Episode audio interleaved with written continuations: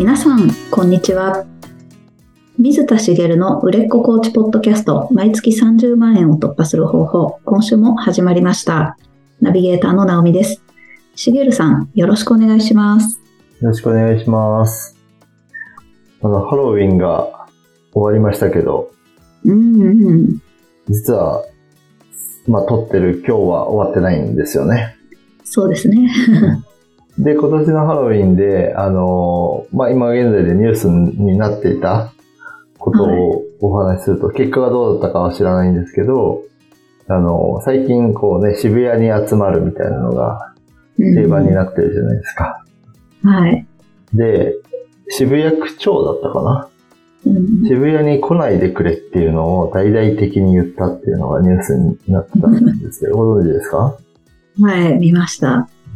なかなか大胆なことを言ったなと思ったんですけど、うーん。それを聞いて、最初に思ったのは、うんまあ確かにいろんな、まあちょっとした事件になったりとか、すごい人混みになったりしたけど、周りのお店とかにとっては集客のチャンスだったり、ビジネスチャンスにもなってて、経済の助けになってたりするんじゃないのっていう風にもちょっと思ったんですよね。ああ、はい。迷惑を被ってる店も確かにいっぱいあるんだろうなとか、うん。いろいろ思ったんですけど、で、まあそう思ったので、まあその賛賛同すべきポイントもありそうだし、でもなと思うのも自分の中であったので、うん。なんでって思って、ちょっと、まあ、あの、ちゃんと、まあ調べるまではしてないですけど、まとまったのがあったので、理由をニュースで、あの、いろいろ報道していたところも聞いたので、あの、ちゃんと、あの、認識してみようと思ったんですよ。はい。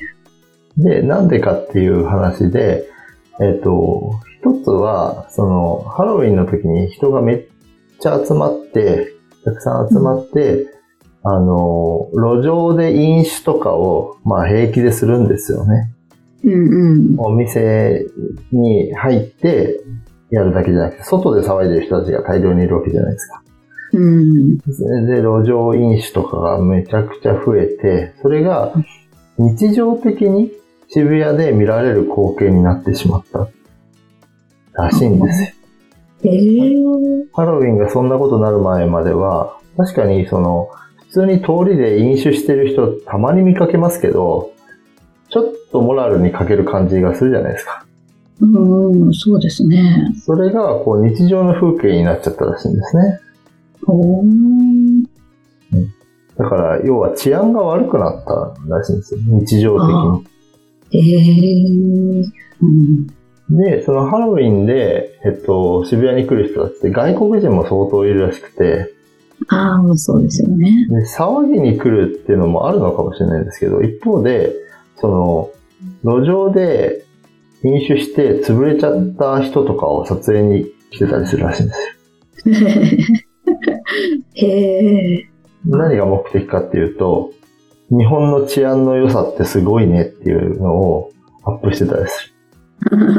私たちからしてみたらなんか治安悪く見えますけど、路上で飲酒して寝られるって外国じゃ考えられないことというか、うん要はその、当然財布は盗まれるでしょうし、何をされてもおかしくない状況で、うんこうね、渋谷っていう大都会のど真ん中の路上で寝るのっていう、すごいね、日本ってっていうので撮ったりしてる。それはそれで、なんかこう、世界的に発信されちゃうと、あの、なんていうか、治安の良さをアピールしてる感じにならないですよね。本当ですね。はい。まあその人の国から見れば、すごい治安がいい国で、日本はいいなって見えるのかもしれないけど、うん私たちからしてみれば、いや、恥ずかしいというか、はい。でそういうのもあるし、なんかもろもろそうやって言われていくと、まあ経済と文化とみたいな話の中で、ハロウィンってもともと日本の文化じゃないし、まあクリスマスもバレンタインもそうですけど、それが文化としてこう、身についていくのは別に悪いことだとは思わないんですけど、渋谷区がそういう風にするのは、まあその話をいろいろ聞いていって、確かにその、なんだろう、人が来ることをその、なんだ、街として制限することって不可能じゃないですか。はい。だけど、それなのに、区長がメッセージを発するほどって、そこまですることってあんのっていうのがちょっとあったんですけど、なるほど、確かに、もうだから、ハロウィンは、こう、渋谷の街に来ない、もうハロウィンで盛り上がる渋谷がなくても、それでも、そその、取るべきなのは、そっちを選ぶべきなんだなっていうのが、なんか、私の中で腑に落ちたんですよね。ああ。うんで、まあ、思ったのが、なんていうのかな。よくあるのが、こう、表面上の討論みたいなのがあるじゃないですか。ああ、はい。なんか、なんていうか、まあ、あの、友達同士の会話でもありますけど、あれってどうだよねみたいなのか、ちょっとした愚痴とか、うんうん。すれ違いみたいなものも、なんかやっぱりその立場をちゃんと理解しないといけないというか、ああ。まあ、あの、雑談レベルでそういうのを言うのはいいんですけど、うん。うん。ちゃんとその、お相手の立場だったり、置かれているこ事柄を認識せずに軽々に自分の意見を発するのは良くないなというか、そういうふうに思ったんですよね。で、まあ、よくあるなと思うのが、その、すれ違いによる人間関係の悪化によってコーチングを受けに来る人。よくあるというか、あの、私の元にはそんなに来ないんですけど、そういう専門ではないんで、あの、それこそ、まあ、パートナーシップに関するものだとか、あとは、あの、婚活なんかもそうだと思うんですよね。はうんうん。その、婚活をしていてうまくいかない。はい。自分はこう、こうやったのに、みたいな。ああ、うんうんうん。うん相手の立場や相手の主張がもし聞けるんだったら聞いてみれば、いや、それはでもそうでしょ、みたいな。そうですね。うん。ちょっと、えっ、と、おまあ私の知り合いであった話があって、ちょっとこの話だいぶ長くなりそうですね。本題別に考えてたんですけど、直美さんに協力してもらってって思ったんですけど、ちょっとこの話しようかな。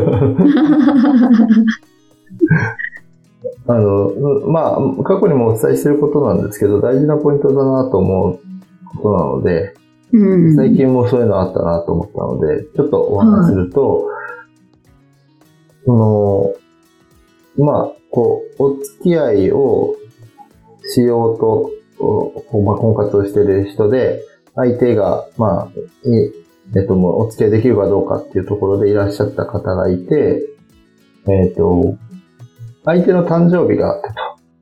うんうん。で、その時に、まあ、お誕生日祝いをしますよね。はい。でお付き合いしてない人に対して、まあ、お祝いは普通にするとして、えっと、プレゼントって渡しますか？うん、まあでも、うん仲がちょっと良くなってきてるなら、あの、惹かれない程度のさりげないプレゼントはあってもいいかなって思います。私も同意見なんですよ。うん。で、その方はお祝いはしたんですけど、プレゼントは渡さなかったそうなんですね。うん。で、その後にご自身の誕生日があって、そのはい。前にお付き合いを開始したそうなんです。おー、はい。で、自分の誕生日に、プレゼントがなかったことにもやもやしてたらしいんですよ。なるほど。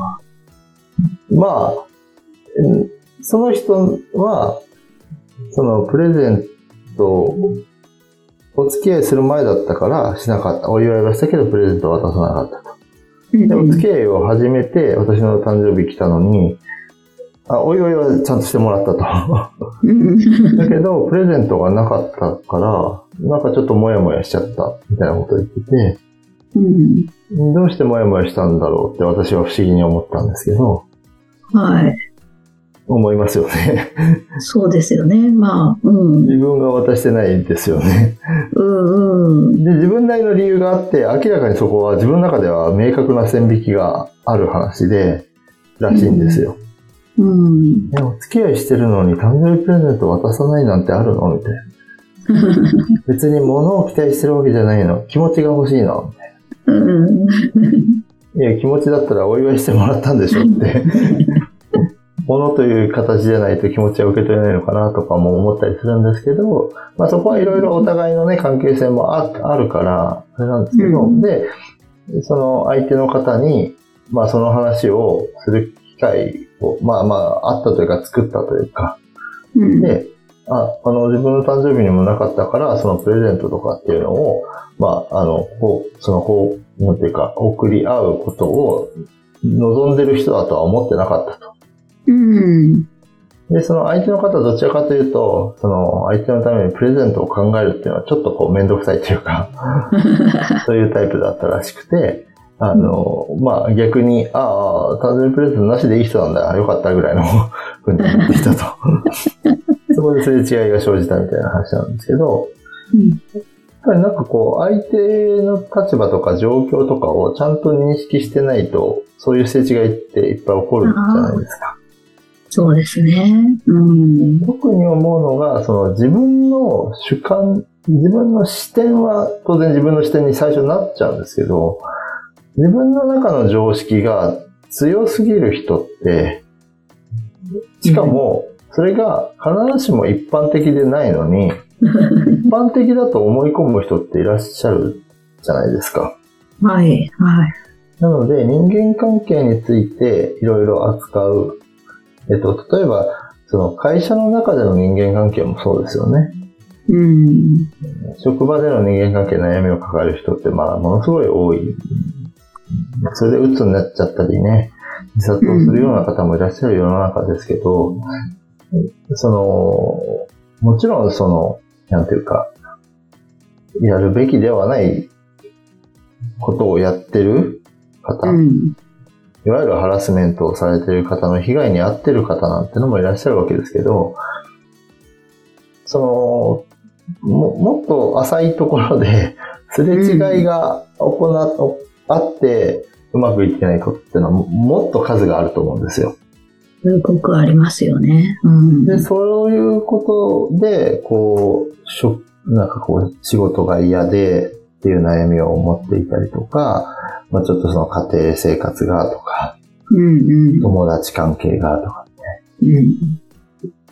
で、まあ相手に確認するっていうのはなかなか、ね、ちょっとハードルが高かったりすることですけど、その前に相手の状況に自分の身を置くことはできますよね。うん。相手だったらどうする？相手の立場に自分が入ったら、どう行動するっていう時にあるのが、嫌だと思ってたことを、まあ、されたとか、はい。嫌だと思ってた行動があった時に、その人の立場に、や状況に入ってもらったら自分も同じことをするとか、あるんですよ。うん。そうすると、あ、そっか、あの人はあの人だからじゃなくて、あの立場だとそうするのが自然なんだとなると、それが嫌じゃなくなったりするんですよね。ああ、うん。で、そういうことの積み重ね、そういうことのすれ違いの積み重ねが、こう関係性をこじらせたりする原因になりやすいので、うん。その自分自身の視点に立っている主観で物事を見てるんだっていう客観視が必要なんですね。ああ、はい。相手との関係性を改善しようとするっていうのは相手へのアクションが絶対伴うので大変なんですけど、うん。その前に自分は自分の視点でしか物を見てないし自分の主観でしか感じ取っていないんだということを。認識するとそれだけで自分の感覚がや意識が変わるんですよ。うん。はい。物の見方が変わるんです。うん。うん。その相手の立場に立ってみようって自然と思えるようになるには自分があの客観視できていて自分の視点というのは人も共通で同じ視点を持っていてっていうところにいると無理なわけで。でも人って思いやすくないですか？自分がこう考えるんだから他の人もそう考えるでしょと。もう、まさしくそうですよね。はい。あのー、先週の話で言うと、ああの、この課題に対してこういう指示されたんだからその通りやってくるのが普通でしょっていうのを全然やってこない。うん。私はそれを不思議でしょうがなかったんですけど、そういう方がいらっしゃる、いっぱいいらっしゃるわけなんですけど、うんうん。そういうふうに同じことでも人によって捉え方が違うっていうのは明白なんですけど、立場が違うと自分は同じ行動を取るにもかかわらず、その、その行動が嫌だったりするはい。ってこともあるわけです。うん。つまり自分の立場の自分の視点でしか物事を基本的には普段は見てない。はい。うん。相手の立場に入るとどうだとかいちいち考えないじゃないですか。はい。なので、そういう視点でしか見ていないんだという認識をまず持てるかどうかが、その、これは生きやすさに関わってくるんですね。ああ。はい。生きづらい人ってのは自分視点が強すぎるんですよ。なるほど。その相手の立場を考えられるかどうかってこう、なんていうか、わがままだったり自分本位に聞こえるかもしれないんですけど、そうじゃなくて、相手のことを考えられる人は、どちらかというと生きやすいんです。ああ。はい。自分視点しか持てない人って生きづらい世の中に生きてるんです。あだから自分を助けるために自分視点で物事を見てるんだって捉えることはすごく大事なんですよね。うん。どこに行ってもその人って、えっ、と、友達関係、えっ、と、家族関係、会社での人間関係、そういったもので同じ課題を抱えやすいんです。ああ。あの人は分かってくれないとか、ああ、なるほど。うん。ああ言われたんだけど、みたいな。でそれで、逆の立場だったらあなたも言うんじゃないですかって言われたときに、パッと言われても言わないっていう、言うんですけど、うん状況を一個一個整理して、あの人の立場は、うん、例えばですけど、うん、例えばのいい例が浮かぶかな。えっ、と、まあ、課長が、難しいな。何かこう、自分に指示をしてきたと。はい。なんで私に指示してくるの？うん。なんで私がやんなきゃいけないの？うん。で、逆の立場に立った時に、課長は部長から指示を受けていて、誰かに指示をしなきゃいけない。うん。誰を選びますか？客観的、自分も客観視して、部下が5人います。5人の中で今業務がこうだな。この人はこういう風なことが得意で、こういうことが苦手だな。うんで、苦手な人に克服してもらうためにやってもいいんだけど、これは部長に言われて、今週中に終わらせなきゃいけない。うん。まあ、業務ボリュームと能力を考えると、この人にやってもらった方がいいかな。まあ、できる人に仕事が集中しやすいとか、そうですいね。うこともそうなんですけど、もし自分がその立場に立ったら、じゃあそういうことをこう客観的にえ見てというか、じゃあ部長から指示を受けたのが自分だとして、うん。えっと、部下は能力値だと、こう、こう性格だけ置いておいて、A さん、B さん、C さん、D さん、E さんっていう、その、固有名詞じゃないものにして、うん。どの人に自分だったら振る？こういう業務があって、こういう、この人はすごく今忙しい。この人まあまあ忙しいけど、能力は高い。で、これは急ぎの案件だ。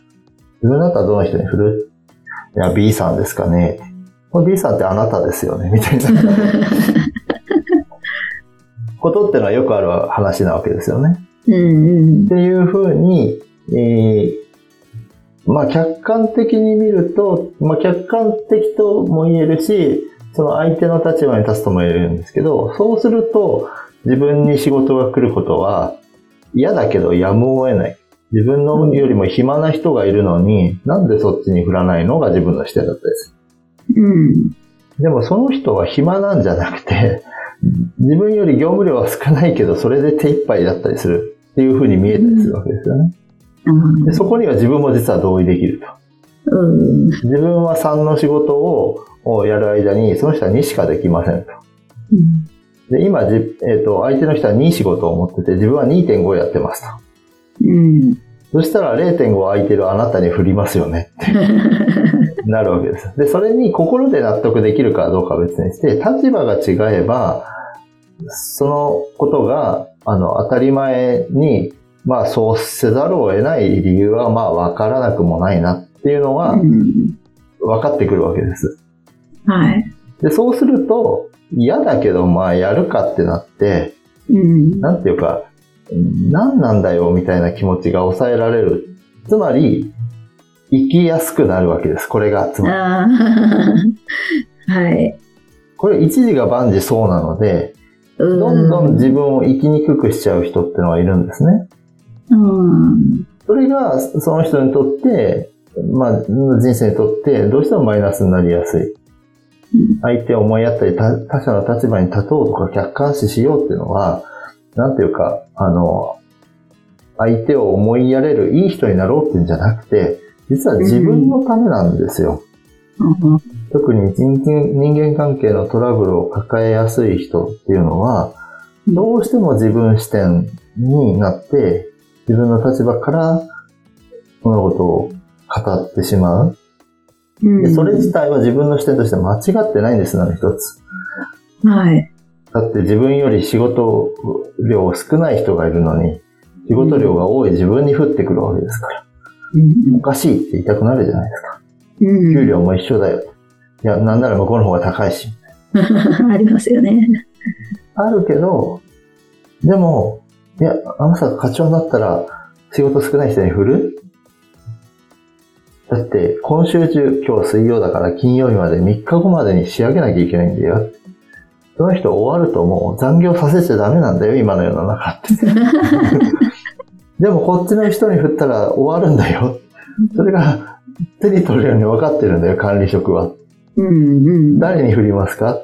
絶対自分に振られるに決まってるって、そうすると思えたりするんですよね。で、何が大事かって、その思考が大事なの。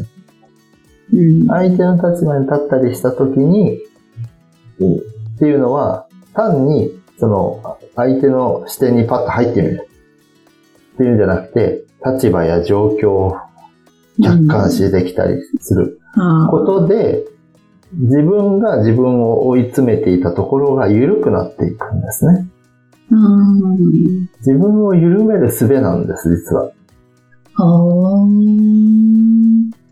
何にも状況変わらないわけですよ、これって。人間関係の改善って言ってますけど、人間関係を変えたいわけですよね。うん例えば、そのパートナー、旦那さんだったり奥さんに分かってもらいたいとか、うん旦那さんや奥さんの行動を変えたいとか、うんうんい今の例で言うと課長の行動を変えたい。自分に仕事を増やすのを、なんかいつもやってくる。うんやめてほしい。自分より少ない人に平等に振るべきでしょ。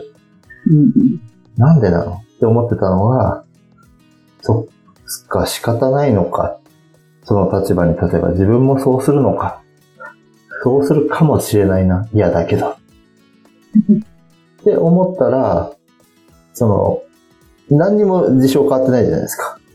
はい自分より仕事が少ない人に振らずに、その人より多い自分に振ってくる課長が仕事うんっていう状況は変わらない。それをやんなきゃいけないのも変わらない。うん人間関係はでもちょっと変わるんです、それだけで。うんですよね。そうですね。まあ、うん嫌いだった課長を好きになるとは思えないですけど、うん課長には課長の事情があるんだな、あの立場ではっていうのがわかるわけじゃないですか。うんうんで、すると、まあ嫌だけどやらざるを得ないから、やるかぐらいになると、なんで私がやんなきゃいけないのって言って、どっちにしろ金曜までやんなきゃいけないじゃないですか。はい。それとはだいぶ違うんですね。何が違ううん自分の、なんていうか、あの、さっき生きにくさって言いましたけど、相手に怒りをぶつける感情とかが、緩まると少し楽になるじゃないですか。うん。なので、その時点でちょっと人間関係変わってるんですけど、課長に対してする態度もちょっと変わるんですよ。うん。やりましたよって投げつけるのか、まあ、あの、納得はしてないけど、はい、終わりましたって渡すのかって、そうすると、課長も、やりましたよって投げつけられると、ね、仕事を振るのは課長の仕事だったわけなので、うん。課長もいい気分はしないじゃないですか。はい。だけど終わりましたって言われたら、あありありがとうってなって、実際のね、関係も変わってくるわけですよね。ああ、そうですね。自分の行動にも現れるわけなので、そっかそっか。そうなってくると、より生きやすくなってくる。うん。まあ、自分の生きにくさからの解放なんです。人間関係の改善っていうのは。うん。うん。なので、そのために、自分のために相手の立場を分かるっていうことを身につけてほしいな。ああ、すごい新しい視点でした。そうか。これ本当になん大事ですよね。自分で言っといてるんですけど。で確かに人生変わりますよね。あの、夫婦関係でも、なんで私ばっかりこうなのいつもって文句を思ってたものが、まあ仕方ないよなって、相手もこうだからって思った瞬間、全然力加減変わりますもんね。まあ、夫婦関係でよくあるのは、まあよくあるか知らないですけど、こう、よく言われるのは、その、例えば旦那さんが家事も育児も手伝ってくれないみたい はい。な。で、それはまあ旦那さんに問題があることが、も当然多いと思うんですけど、うん例えば専業主婦だの人だったら、やっぱり旦那さんはその代わりに仕事をしてるわけですよね。うん。そのことをちゃんと評価してますか？その、課長に仕事を振られて金曜までに仕上げなきゃいけなくて、必死でやってるかもしれないんですよっていう、本当ですよね。そう、そういう、こう、ストレスも抱えながら、うん。課長にあの、金曜に終わった仕事を投げつけて帰ってきてるかもしれない旦那さんに、うん。帰ってきて、あなただけ休憩して休んで、なんで私がやらなきゃいけないのよっていうのは、ちょっと、あの、あなたもずっとね、家事育児で休みがないのは わかるけど、ちょっと酷な気はしませんかっていうのもあるじゃないですか。うんはい。で、特に会社でどういうことが行われてかなんかわからないですから、うんその、要は自分が知らない世界で働いてるわけなので、はい。それがたとえ職場の元同僚で、うんあの、どういう人たちがいるかを知ってたとしても、今の仕事の状況はわからないじゃないですか。いないから、その場に。はい。で、そうすると、あの、旦那さんに優しくなれって言ってるんじゃなくて、自分が楽になるでしょってことなんですね。うんまあ、ドライな言い方すると、自分に利益があるんだから、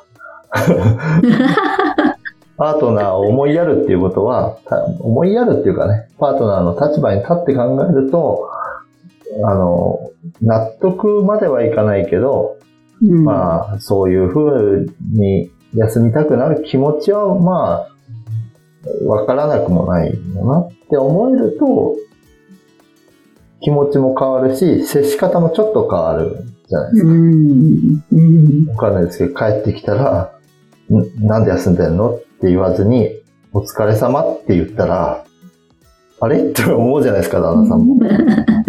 そうですよね。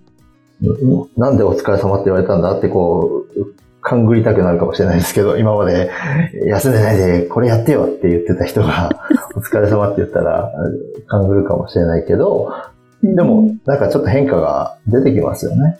うん、で、えーなんかこう、要は敵対関係だったところに、うん、その、敵対関係じゃない関係が生まれると、そういった会話もできるかもしれない。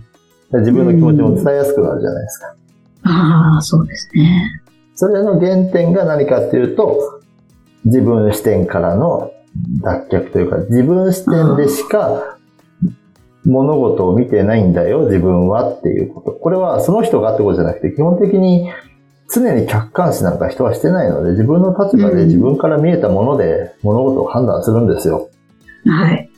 そういうものだっていう認識を持ってる。あなたがじゃなくて人間とは、うんうんもっと広げて動物とは、自分の立場で判断して行動するんだと。うん客観視するのなんて人間だけですからね。人間だけができる。生態系を保とうとするなんて動物しないじゃないですか。